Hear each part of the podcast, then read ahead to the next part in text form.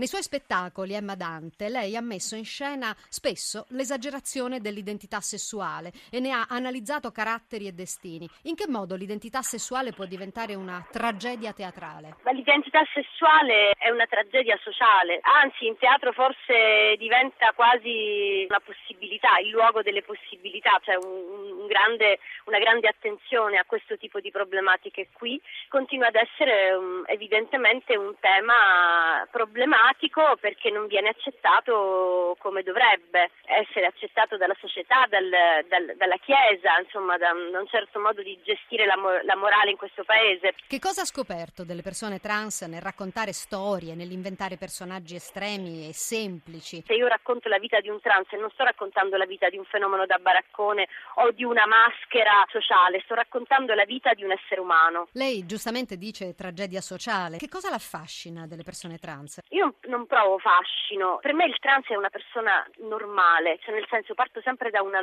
da una, da una naturalezza nell'affrontare le cose, nell'affrontare le esistenze degli altri. Però mi piace parlare, mi piace raccontare le storie delle persone che hanno delle ferite e che, hanno, che non, non, riescono a vivere nella libertà la loro, la loro identità.